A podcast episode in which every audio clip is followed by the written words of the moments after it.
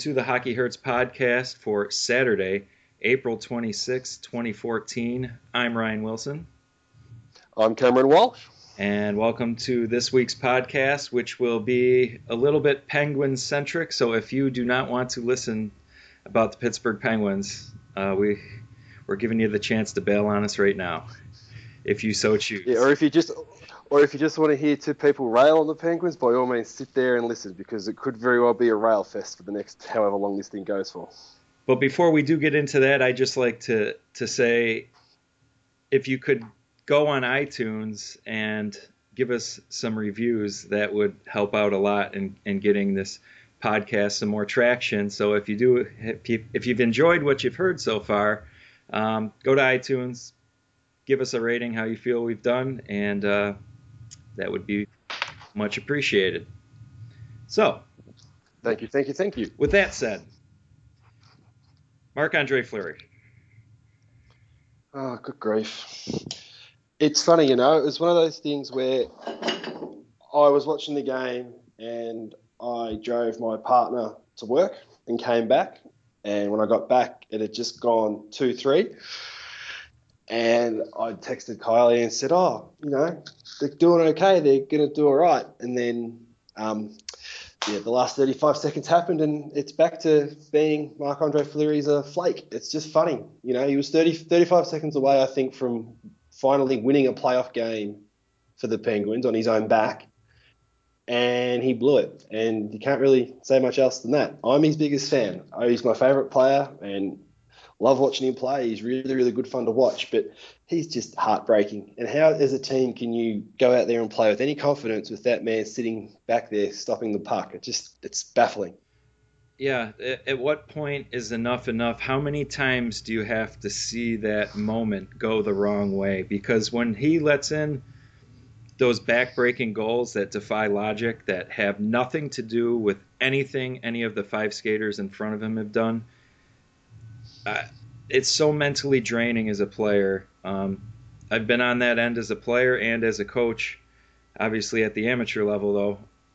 It's so tough knowing that you can have perfection of the people in front of the tender and have those things happen, and it's a psychological blow.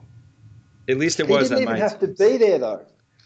Well, but he didn't even have to be there, though. That's the, the thing that was like I've I've watched that play time and time again because it just I just can't work it out. I, he thinks he can handle the puck. We all know that he can't handle the puck very well. Not at all. But he, he, he goes behind the net. There was a defender there to take the puck anyway. All they wanted to do was rim it around and throw it out the other side. Anyway. There was no need for him to stop that puck. The only reason that there was that there was a Columbus guy there was because Fleury slowed the puck down enough for a Columbus guy to get to the forecheck that, that's the thing that, that sort of had me baffled. If he just let the thing rim, the thing's going out the other way, whether it's from a Columbus guy missing it or a Penguins person just chipping it past, it's out. And even if he doesn't get get it to work that way, he's still sitting in front of the net, not behind it having to scurry back. It's just it's just a brain fade of every proportions. It's like, you know, didn't he cost Canada the gold medal in the World Juniors by shooting the puck off the, his defender's net into his own net. It was either the U.S. player's chest or, or his guy. Yeah, absolutely. Yeah. So you get there and go, he's 10 years on from that now, and he still hasn't learned how to handle the puck properly. It's one of those things where you see this happen with a lot of pro athletes. They get to a level and then they don't seem to get better at things. They just let it go. It's one of the things that everyone credits Crosby on is that he always improves something he's bad at. Face-offs is probably the best example.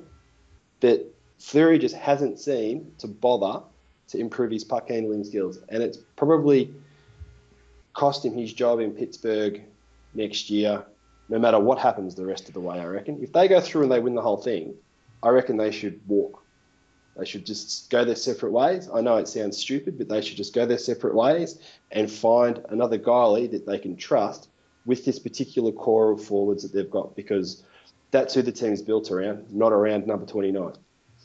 Well, and then there's the whole thing. Um, how did Thomas Vokoun magically look okay under with these same players and same system last year? So it's not like it's not people that blame the system for Marc Andre Fleury's failures. I, I, think it's a lot of excuse making.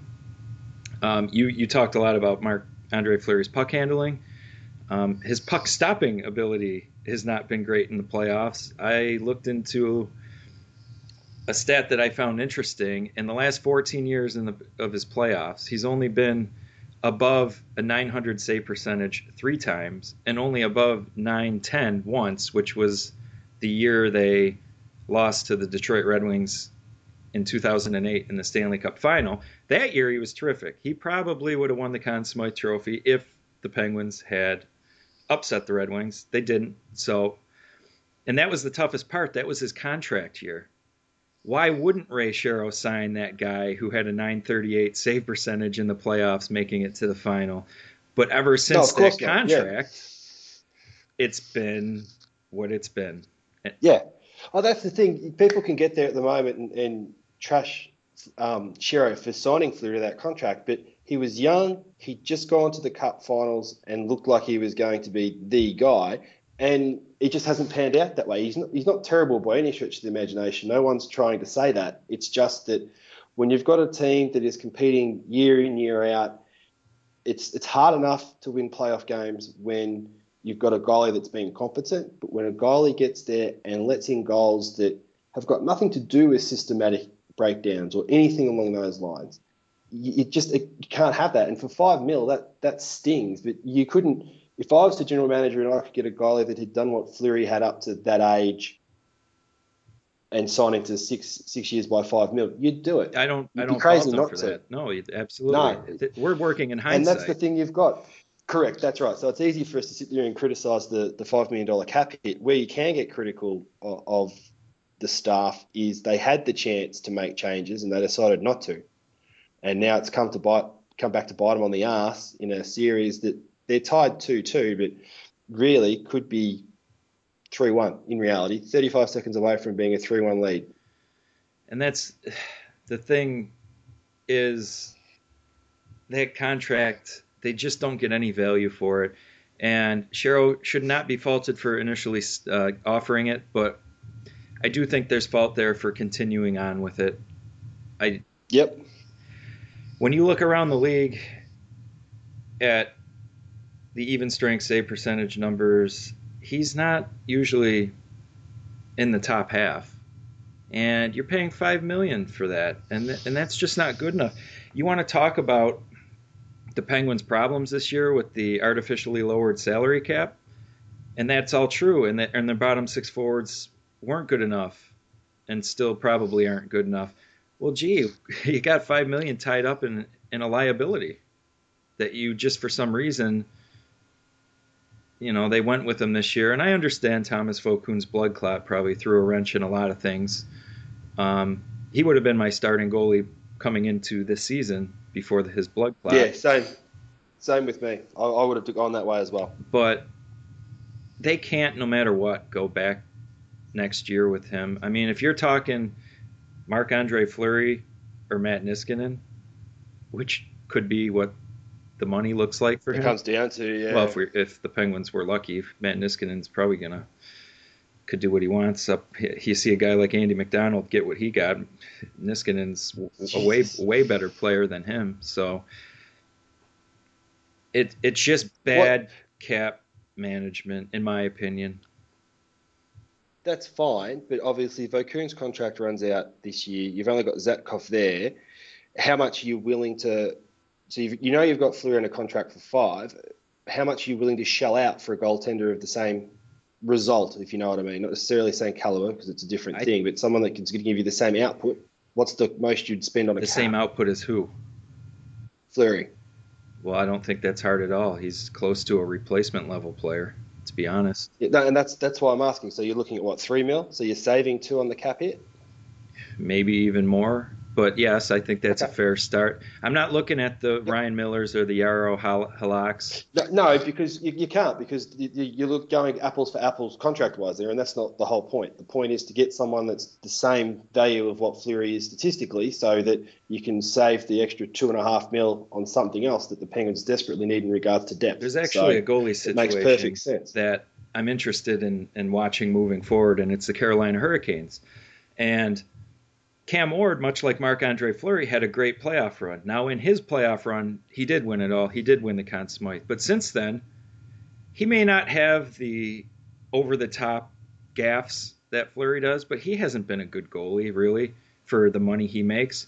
But they have Anton Khudobin, who they got from Boston, who used to be the backup. His numbers are way better, and he comes in cheap. And it'll be interesting to see if the Hurricanes smarten up, drop Ward's cap hit, and reinvest in the roster with Khudobin, who I think is at least Legitimate, at least yeah. average, probably a little bit above average. Well, hasn't Rutherford resigned? So isn't there going to be a new GM in Carolina? Probably. So there could be a whole new change of dir- whole new change of direction. There. So they might do that. They might look. That's that. what I want. You don't need Yeah. a name. You just need a guy that's competent. You don't. Well, yeah, particularly that's the thing. If you go back and look at it, structure it up against the Penguins, you, you said this at the start of the playoffs. Fleur doesn't have to be brilliant; he just has to be average. That's all you need him to be. And and screwing up the end of game four is being below average. What he did for the other three games, well, the other Game four is point not below five average. games. Game four is the basement. Yeah, but that's what I mean. Everything he'd done up to that point had been average or above average. Doing that drops everything out. And people can go on about one, you know, it's not one player or anything like that. But the goalkeeper is so important in a sport like hockey. It's more important than in soccer. Hockey is one of those sports where, you know, a, a floppy goal and your team just is toast. And I know you, you shouldn't say that about professional athletes, but it's, it's the way it is. They're human. They're not robots. They might earn a lot of money, but they're not robots. Correct, and that's why I think the kind of goals he lets in have a psychological impact on his teammates. Yeah. I mean, I'd love to see him come out and get a shutout in the next two games and put everything to rest in his own mind. Of course. and and, and move forward and win the cup. But I can't conceivably see them keeping them even if they win the cup. He would he has to go either way, like you said. They can't keep Fleury in this system, in this environment, because whatever's going on isn't working for both sides. I think- he's obviously not playing as well as he'd like to, and he's not playing as well as the team would like him to. So I think the Penguins could look into perhaps a team that hasn't made great roster choices the last year and a half or so, and and look at Toronto for a guy like James Reimer who isn't making big money, but he has good numbers, and he's playing on a team that has the most shots fired against him. Oh, well, the Penguins possess the puck. They can't get as many shots against them as Toronto do. Exactly. And you're not looking for a superstar because you don't need that. Reinvest into the team in front of the goalie. That lessens the burden on the goalie, and things work out well. Because Colorado, Varlamov is a Vezina candidate. The Avalanche have very bad possession numbers. There's been a ton of rubber coming at his net, and he's been spectacular. But they're probably going to have an early exit to the playoffs because you can't sustain that. They need to reinvest He- in their defensemen in front of the goaltender because I reckon that Avs stole that trade. I love Varlamov from when they played against the Penguins, and I always thought he he got a raw end of the stick in Washington, and then you, you stick him with a coach that obviously very goaltender orientated in his beliefs, and um, he's been lights out. Varley, I hope he wins it. The, the Vezina. I don't know whether he will, but he's been great. He's been really good in that Avs series as well. The Avs Wild series. He's been great. it's funny you bring up Washington. They just fired their GM and Adam Oates. So, I didn't know Oates went. yeah. So, right, clean, clean slate. That's not good for the rest of the league with that roster. no, I think anybody could come in and probably do better than McPhee, but, you know, I think we beat up Fleury enough. We're here to talk playoffs. That's true. Have we beat up Fleury enough? Um, yeah, yeah, yeah. Um, I'll still be cheering like crazy tomorrow morning at seven o'clock, hoping that he gets it right and the team plays well in front of him. But yeah, moving on to other issues. Sidney and Geno. Yes, um, lots to be made about their eight and nine game goalless streaks in the playoffs. No goals so far. Um, easy to point to the superstars in hockey that don't have any goals in a playoff series, and when your team's not in a commanding lead of a series, that spotlight gets a lot brighter. I don't think it's as black and white as, oh, they have no goals, they're not playing well. I personally feel the absolute opposite. I think they are playing very well. Um, the puck is going in the Columbus zone predominantly when they are on the ice. Um, the Penguins have 14 goals in the series. Sid's been on the ice for six of them. Geno on the ice for six of them. That leads the team. So they are pushing play when they're on the ice. It's not as though they're playing poorly. And they also are a point per game right now. I know they're not goals, but it's still four points, four games. Could they do a little bit more? Yes. This is not their ceiling. I totally understand that. But I'm not going to pretend that they're playing poorly because I just don't believe that. You can't win. We wanted secondary scoring. We've got secondary scoring, and, and the series is tied two too. So it's not it's not a killer or anything. You know what I mean? Like the fact that that we've won two games without Sid and Geno scoring is a good thing.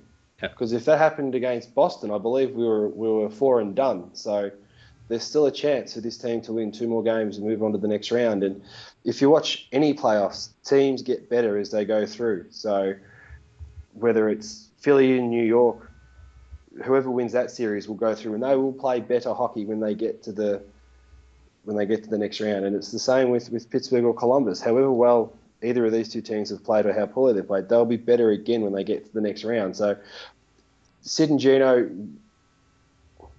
they both seem to be big moment players.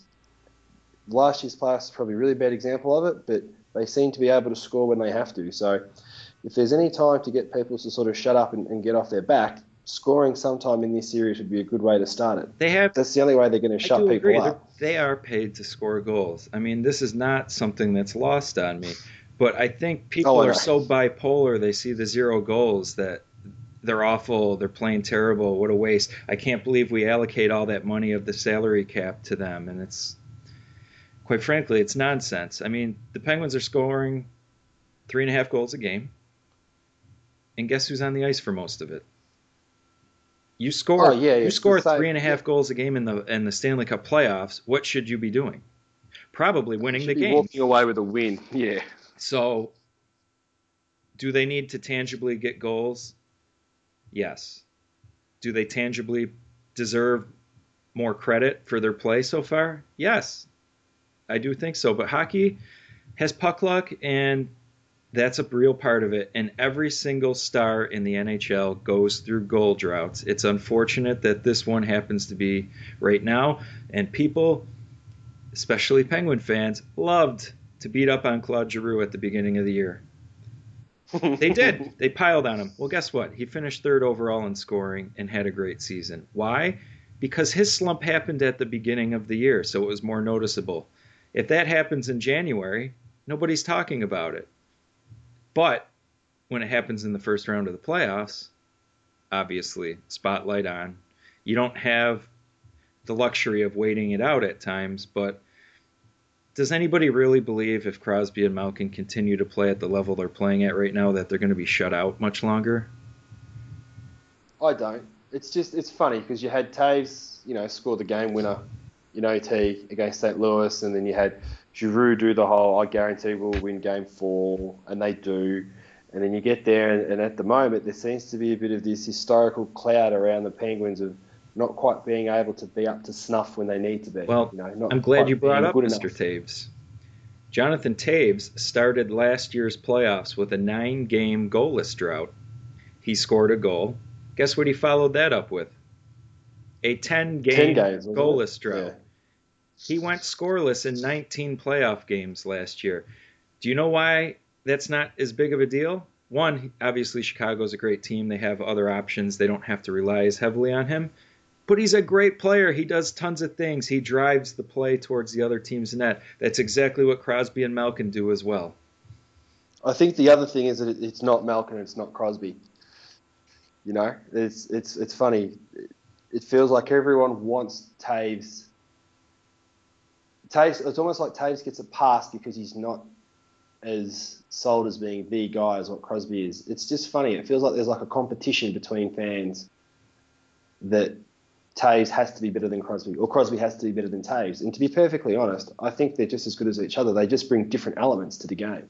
Yeah, it's pointless to argue one or the other. Yeah. They both are awesome, and they both are incredible assets to whatever team they happen to be playing for, whether that's Penguins, Blackhawks, or Canada. Um, And the thing that's the thing that's great about it is they do it so differently. That's the thing. Like their, their skill sets are, are, are so far apart in regards to how they go about what they do, and you get there and go, why would you have to compete with that? Just enjoy watching both. Right. So I'm not predicting goals in game five for either of them because it's either going to happen or it's not. What I am going to predict is that they're going to continue to do what they've been doing, playing great hockey, and eventually that you you should be rewarded for doing so. And I think, um, well, a unique part of this is Dan Biles publicly called them out, which that's not his style normally, and certainly I not. with haven't the- still haven't got. I still haven't got around to seeing any of those quotes or listening to any of that, so I'll have to get onto that. I'd only be paraphrasing. I don't know him exactly offhand, No, no. but you know, he called him out. He said those guys have to be better, and you know, don't think that he didn't have that conversation with them before he went public with that kind of stuff. But you know, it's a nice public message, but how much of it means anything, I don't know. It's not like these things are lost on on the team. He also called them out for effort level. It's not like those guys don't know, but he's doing anything in his power, making it public, using tactics that he hasn't classically used. So he's trying his best. His job is on the line, in my opinion. I was going to say, is it a is it a coach knowing his job's on the line? He's It is on the line. going outside his comfort zone. He loses this series. Um, Yeah, I agree. I can't um, can't much defend him anymore. But then you get there and, and, and say that though, and you go, all right, there's there were two guys in the back six that really concerned me going into this series, and it was Orpik and Scuderi. And one of them has stepped up, the other one hasn't. And then the problem I have is the coach hasn't got the balls to sit him and to bring in the guy that's actually playing in Wilkes-Barre that should come up and play with Letang. So you sit there and go, he's what is it, biting off your nose and spite your face, or however it is. Yeah. Well, I'll give him credit. He's made more adjustments this series than I remember in the past. When- totally agree. When he was noticing in game one that the third line wasn't cutting it, he moved Bennett down and moved Gibbons up and made a line of uh, Bennett, Sutter, and Stempniak. Stempers. And uh, that led to the game winning goal in game one by, by making a choice like that. He also benched Letang on the power play. That did not happen last year. That should have happened. And he took Letang's even strength ice time at that point in time, too. So it's not like he's not making adjustments. And according to the practice yesterday, he's also dropped Letang from Rob Scuderi. Um, Letang, I believe, will be playing with Maatta for Game Five. So See, now, I don't know if I like the idea of, of, of Niskanen playing with Scuderi, to be honest. I'd rather see Maatta play with Scuderi. yeah, well, that's putting a, a pretty large burden on a young guy. 'Cause- Uh, screw the young guy part. That, that's that, it hasn't bothered him all year. It's not going to bother him now. It's just Yeah, he thinks the fair. game so well. He can see you can see errors happening before the person that's going to make them makes them. That's why he, that's why Niskanen's played so well this year because he knows that Maatta's got his ass. that's you know fair. what I mean? Like, and you can see Maatta's made some errors in this playoff series because the pace is a little bit quicker than the than what he was used to. I think if this series has been quicker on Maatta because of the smaller space than the Olympics. Because everyone comes at you that little bit harder, a little bit faster in playoff time, it's a bit tougher on Maatta because the Olympics was, you know, obviously a higher level of, of talent, a bit more space. So his first time in his career, I think he's felt like the rink's a bit smaller. Mm-hmm.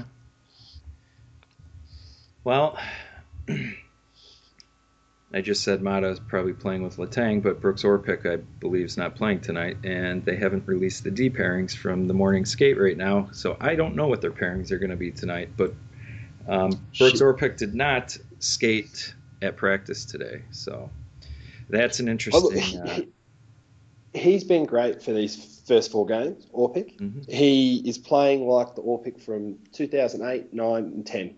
He's been really, really good. Well, he still makes a couple of, you know, classical. I think I can skate through these guys. Still turnover things that Orpik does, but he's been awesome with Martin. He, one of the reasons Martin's been so good statistically is because Orpik's been doing what he's supposed to do. Yes, and I, and I won't say he's been great. I'm going to say he's been serviceable because I think with some of these veteran Penguin players that we've had over the course of time that have had their peaks and valleys, I think sometimes the standard of what's acceptable gets lower because as yeah. time goes on. I think he's been yeah, serviceable, okay, whereas most of the year he's been very bad.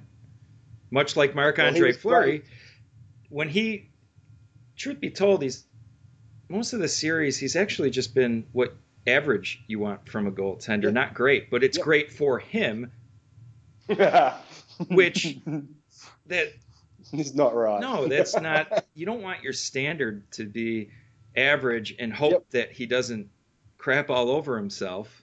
You want the standard to be very good, and then when he has an off day, it's average. And I feel that way about Orpik too, how that standard's kind of lowered a little bit. But to his credit, he had one awful looking play in the last game where he missed that check um, at the blue yeah. line should not have been stepping up there, obviously. But he has not dragged Paul Martin down as much as he did at times earlier in the year. Well, he Orpik was great until he got knocked out. He was good. He was having he was having like a come no, he was having a comeback year. His year before he got KO'd was awesome. I thought, right, we've got Orpik back. That's great. And then he that happened to him, and he's don't want to use the word scatterbrain because it implies something wrong with his head, but he's just not been the same hockey player since. And it started to trough very deeply. And you're right, he play has improved, and correct, serviceable would be the right term because I think my expectations of, of what he should be have lowered because of what we've been seeing. So you're right, he's been serviceable. It's been good to see. So, somebody who has absolutely not been serviceable is um, the other defenseman kind of cut from the same cloth, and that's Rob Scuderi. And I'm wondering, mm. Letang is not playing well right now. How much of that is being anchored by Rob Scuderi, who is sitting at about 23% possession in the playoffs right now? 23% is insanely low. Yeah. I, I kind of forget that Scuderi did break his leg earlier in the year as well. It happened so early.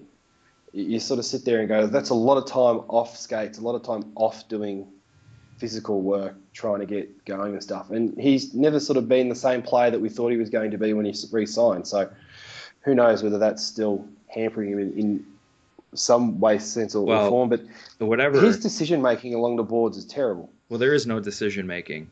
It's it's either he for he tries to force the puck over to Letang, which, you know, probably isn't always a bad idea considering Letang's very skilled, but mm.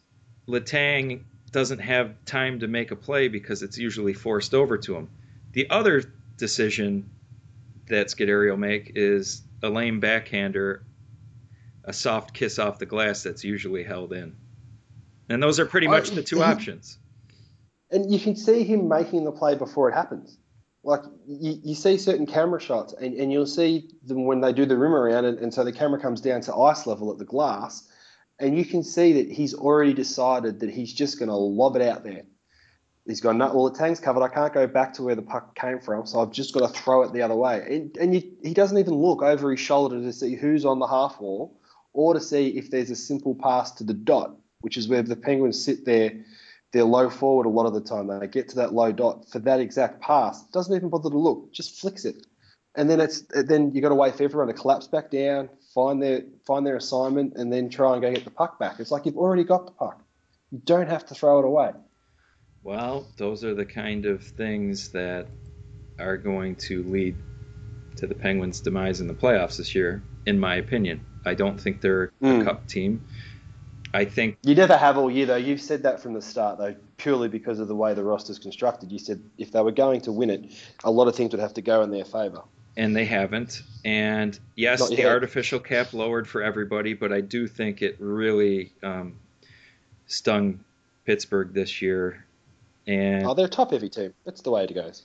for now, I think next year moving forward, they can um, get a lot better with that depth, and they're going to have to to be a cup contender. But this is the worst team they brought to the playoffs since they lost to Ottawa um, before their cup years. I think. I don't think it's you. You you have Crosby and Malkin on the roster, so everybody thinks that they have to be a cup contender, but they're not. They're not.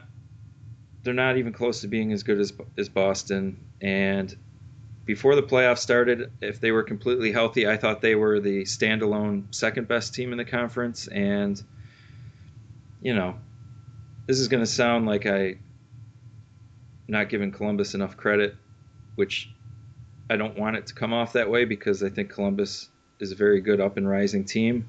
But if we're being honest, if you took the 15 other teams in the playoffs, how many of them, if you took away you have to play East or West Conference, how many of them would pick Columbus as their first round matchup?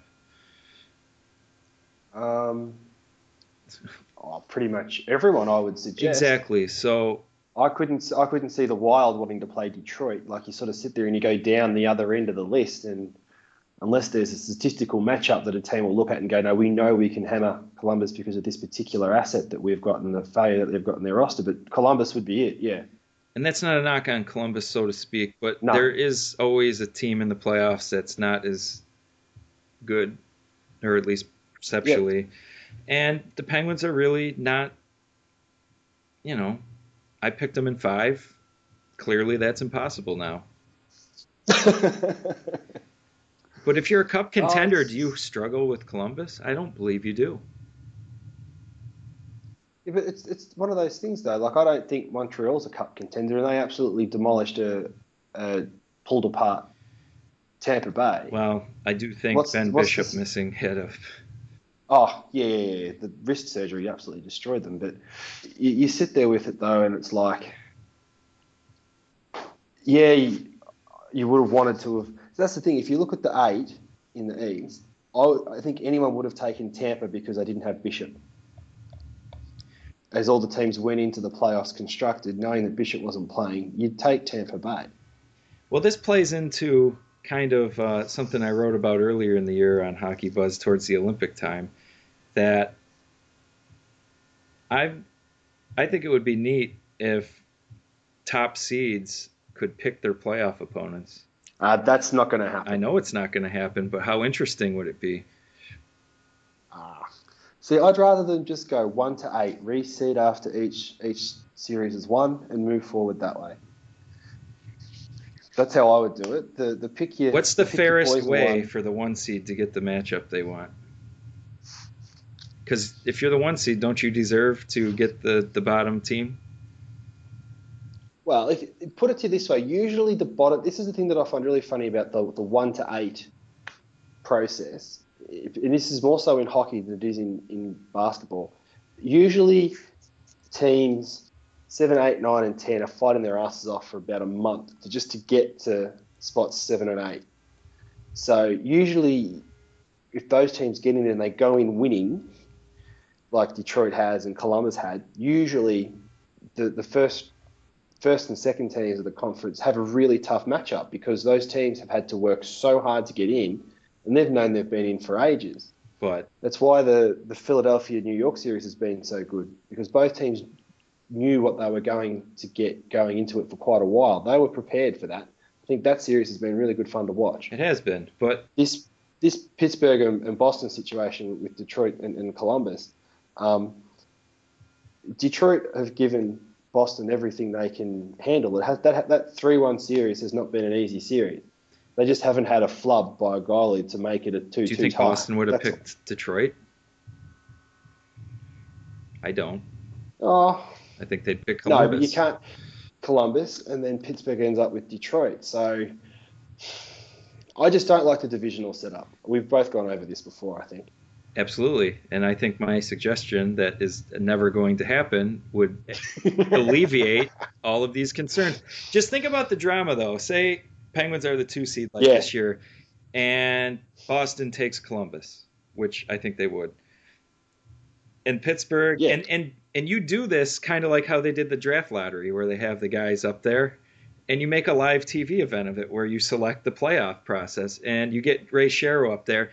Pittsburgh Penguins for the first round in the 2015 playoffs have selected the Philadelphia Flyers. I mean, think about the just the intrigue and interest of just that whole who are they going to pick? Um, how about the one seed if they were to ever pick the wrong eight and get upset? Just how crazy thing, you know? Because it's it's kind of like an fu when you pick that other team. And, Yeah, and that, no, can, I- and, I and that can prove as motivation for the, the team that got picked. yeah, I just think there's, There's- so there's much so great stuff that could come from it. yeah, that's exactly right. They just they will never do it. Too gimmicky for a league that, that you know a lot of people claim the shootout's a gimmick. I think what you're suggesting is a great idea. They just would never do it. No, but how? Gosh, I I think it would just make Yeah. things so interesting, and I would do it Yep. after after both the first and the second round. Make that regular season so long. There's but there's really no reward for it. Well, if you're going to do it that way, do you still want to keep it east and west and not just go one to sixteen and then let everyone pick who they take? Sure, So you have the top eight teams. Basically, anybody- obviously go down? All right. and- we follow the Penguins. We enjoy watching them play.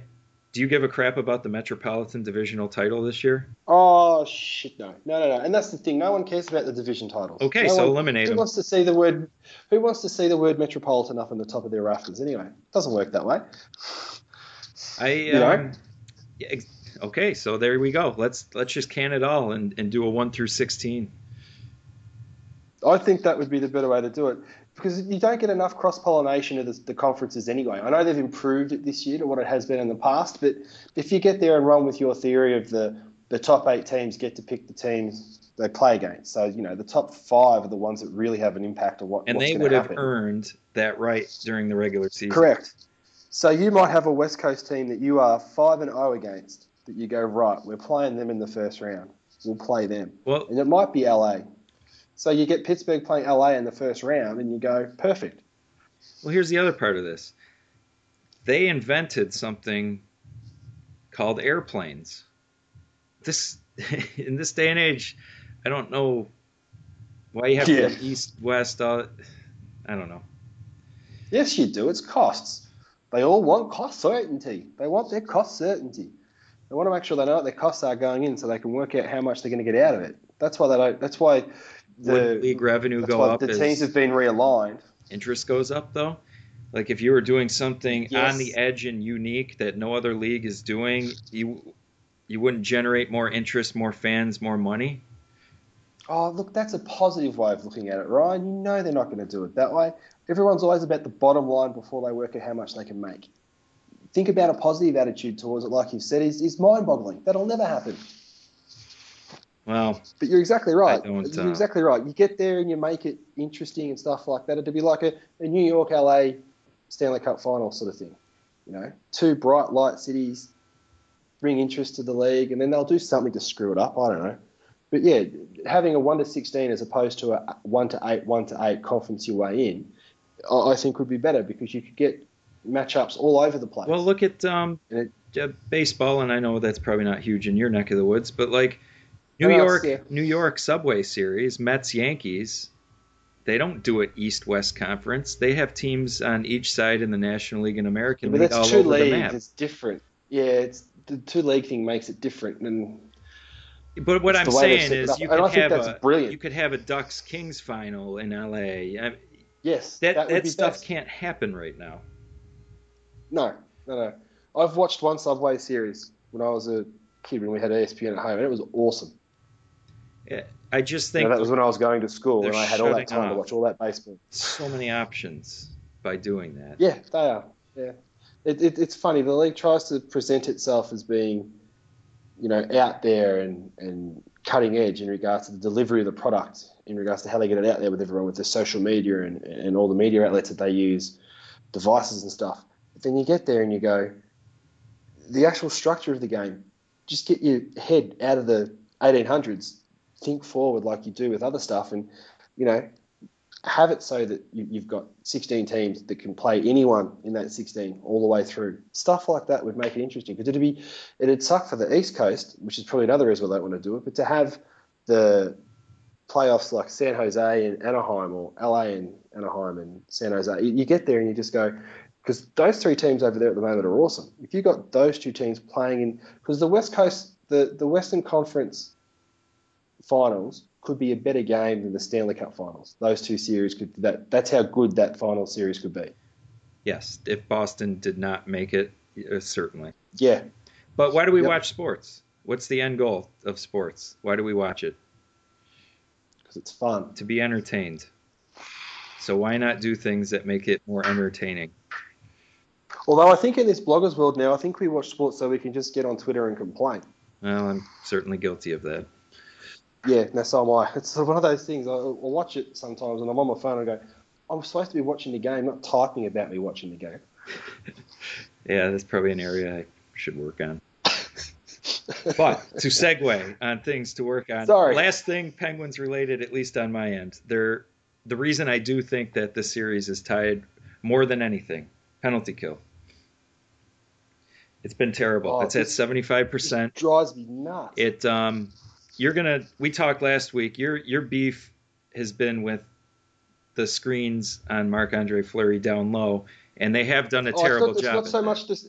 It's not the screening of it. It's the conscious effort since the Olympic break to stop moving the guy. That's my beef with it. It's the they went no no no. We're going to change this because it's going to be a good thing to change. They change it, and look what's happened. Now your beef's at the, the top half of the, the zone, so go ahead. I went I went over this last week, so go for your life. My big problem is the X's and O's of it up top. If you watch the the forwards for the Penguins kill penalties right now, they do so much skating in the defensive zone. And it's mostly guys that aren't that fast. You have Adams, Glass, and Sutter that take up three of the top four penalty killing spots. Mm. And they ask them to do so much skating. They fly out to the to the point man with the puck aggressively. They're not quick enough to get out there. The puck gets moved. You see a bunch of tight turns to get back. Then Adams moves all the way over to another area. It gets moved back. He's just running all over the place. They're never in shooting lanes, which compounds the problem that you've had. Ah, if there's yeah. not a guy in a shooting lane up top and you have that screen down low, that puck luck junk can happen and go in the net, and it has.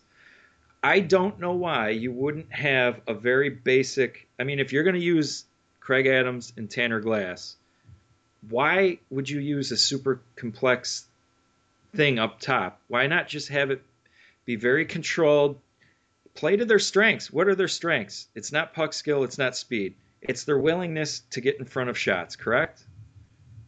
Yeah. So just have them get in shooting lanes. That's it. Keep it to the perimeter, buy time, let them play with the puck in the non danger areas, do a little bit better job with the guy in front of the net. How could it not improve? Simple well, is better. To. Simple is better. It's like that on special teams either end. Power play, like you said, it's it's get it through, get the puck on net, things happen. It's a penalty kill. You don't want the puck to get through, and you don't want things to happen. So it is. It's keep it really simple. It's hockey at its true essence is not a complicated game. Find your two on one. That's it, pretty much. And, and if you're on the penalty kill, try to avoid a two on one, I suppose. Which is next to impossible in theory because you're down a guy and yes, any competent power play is going to find their two on one. The key to the penalty killers is for that two on one to not be in the danger area right in the middle. Keep it on the perimeter. Make them keep going. Well, much like the Penguins do a lot, play pass up top near the blue line in the half wall without any chance of shooting it on goal. That's where you want the two on one to be on the perimeter, on the side, furthest away from the net. Yeah.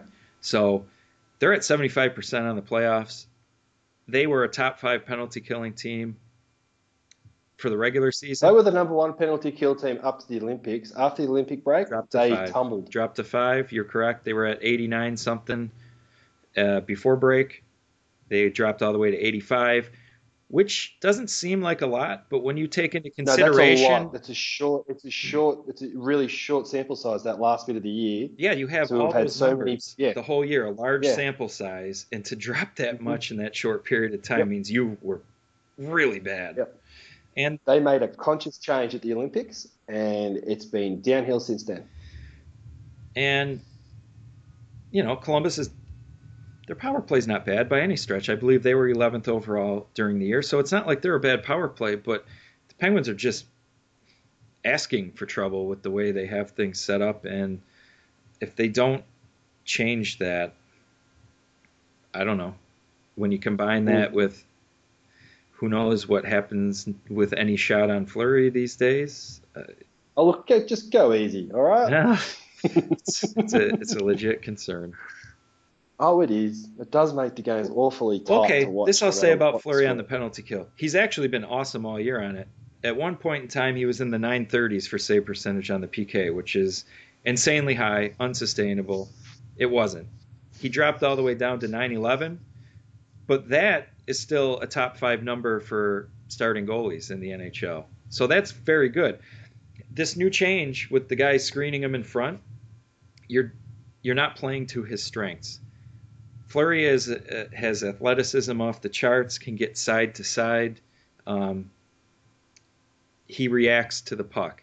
He is not a goalie that is what I would call a blocker, where No, where he where he lets the puck hit him.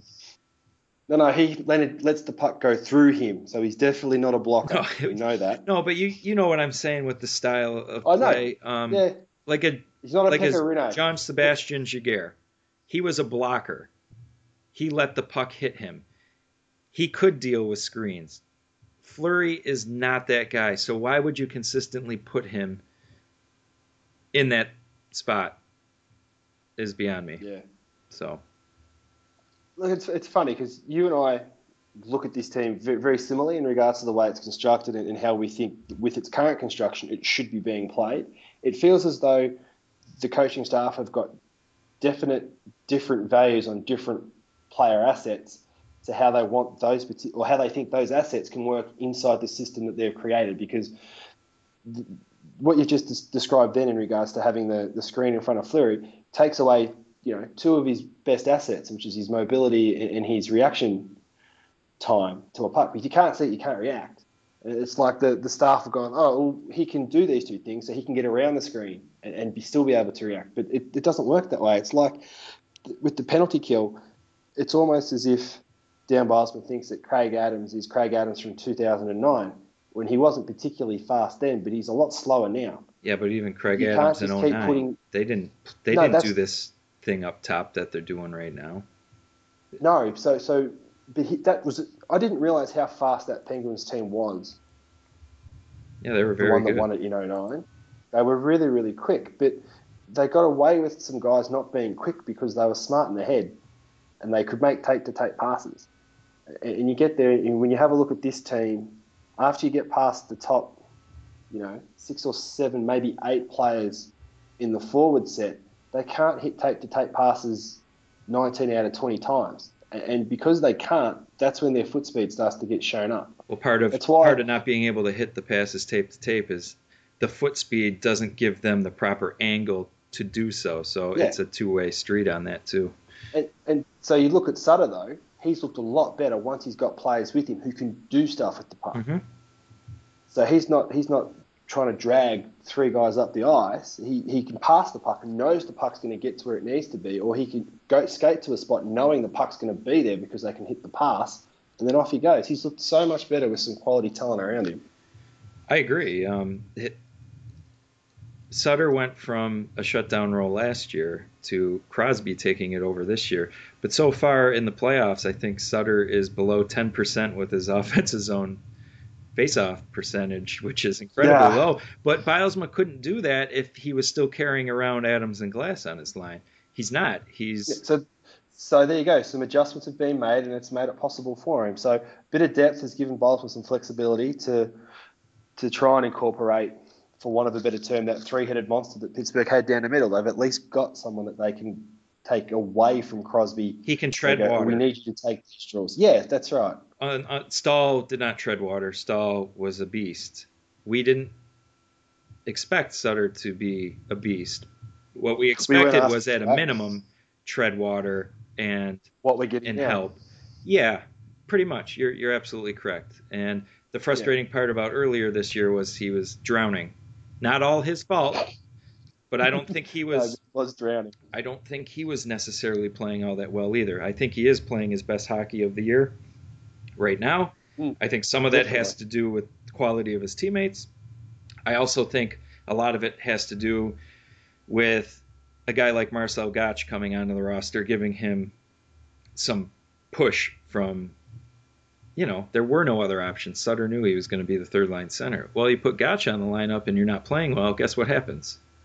You find yourself on the No, fourth line. No, it is good, Motivating factor, that's great, isn't it? Yeah. but I do think that's a, a big um, part of it. And from what I'm seeing right now, not to change topics totally, but Bortuzzo will be in for Orpik tonight. You see, that's why I'm not going over the display stuff again. No, He's got the size and the body of Bortuzzo, but can do more. That's all. no, we beat that horse to death. Um, I do Oh, I think know. he'd. Oh well, you got Bortuzzo and Scuderi. So which one of them? Well, what do you do? Do you put one of which one of those two do you anchor down some of our more skilled defensemen, or do you put them together and just hope hope and pray? Well, I'm playing for 10 minutes and play everyone else for the other 50. Well, Paul Martin's going Um, to play thirty because he's Oh, yeah, and Orpik, Orpik will go close. The only reason Orpik won't play as much as Martin is he doesn't play on the penny, on the, on the power play. well. It's the only reason. Actually, Paul Martin, we've ignored him all podcast long. He deserves some kudos. Oh, he does deserve something. He's yeah, the Penguins' right. number one defenseman, has been for the last two years. He is leading the NHL in playoff scoring with eight points, two points each game, two assists each game. So, where would they be without Paul Martin? He's been great. I just wanted to throw that out there because he's a rock. He plays that simplistic, great style game and gets the puck to the skilled forwards. That's all the Penguins need. That's all they've ever needed. And he is the perfect example of it. The only problem with Paul Martin is that he can, like everyone on the back six of the Penguins, this happens to them. So this isn't just picking on Paul Martin on this aspect. It's just the only thing at the moment that's hitching him off from being a 10 out of a 10, if you know what I mean. He can get ridden off the puck a bit too easy because of how he goes into the corners to get, or to the boards to collect the puck. Because he knows he's not a big physical guy, he, he doesn't. I'll tell you what he does. he goes in. The, He's Yeah, yeah. so good at body positioning with his hips yep. to where Yep. he almost invites the check so that He they does. push him and it accelerates him in the direction that he wants to go. So he almost Yeah. makes the forechecker do his work for him. It's like almost like a buddy push. All right, I'm going to shift my hips this way. You knock me, and I'm you're just going to propel me to the direction I want to go to anyway. The only issue with that, and you see him do that all like all the time, it does burn him a couple of times a period because the person gets on him a little bit quicker, or they're just a little bit stronger than him, and and, and it's just one of those things. You go, well, he can't do anything about that. You know what I mean? That's just that he plays the way he plays, and he's good because of the way he plays. He's going to get burnt a couple of times doing that, and you get there and go, you just don't want that to be at a time where you know, like some idiotic guy who goes out behind the net and screws you over because he's played so well. You don't want it to be a strength of his that brings him undone just because he was just a bit weak on the puck at the time. Well, here's the deal with that. He plays close to 30 minutes a game. He touches the puck the most. Guess what's going to happen if you're the guy with the puck the most? Sometimes it's not going to go Yeah. as planned. This isn't like a guy that's playing 10 minutes who makes the same amount of errors as the guy playing 30, but somehow, you know, hockey culture seems to love to blame the, the 30 minute guy who's doing all these great things but makes that one mistake but somehow the, the, the lesser skilled 10 minute guy does it it's well that goes back to what we talked about before that that's standard you set for somebody. Maybe perhaps Yeah. you're setting the standard based on that player when in reality the standard line should never change. Those bad players No, are below right, the yeah. standard line. Yep. Oh, they're playing good Yep. for him. Well, that's still not good. Because I suppose you, you sit there if you go standard line, oh, my right winger scored 50 goals this year. Was it a good year? No. Who am I talking about? Uh, um, I've been over that. I think he did have a pretty good year. Obviously, 50 goals. Let's be honest, not to touch on that too much, but he has certain parts of his game that are less than desirable. But when you're pumping in 50, you work around them. Yeah. Yeah, yeah. It's, but that's the st- Don't ask him to it for was be Sidney Crosby or Jonathan Toews or Marian Hossa. Because he's not. He's not. And he doesn't have to be. no. Not with that kind of output. And yeah, I'll leave it at that. Yeah. Do you, um, from there? So, game. I want to talk about tomorrow. Game five prediction. Um, I think it'll go like game three in the flow of play. I think Pittsburgh will have most of it. I don't think they necessarily have to go down two to nothing to win the game. Um, eh, I think Crosby and Malkin will continue to play strong,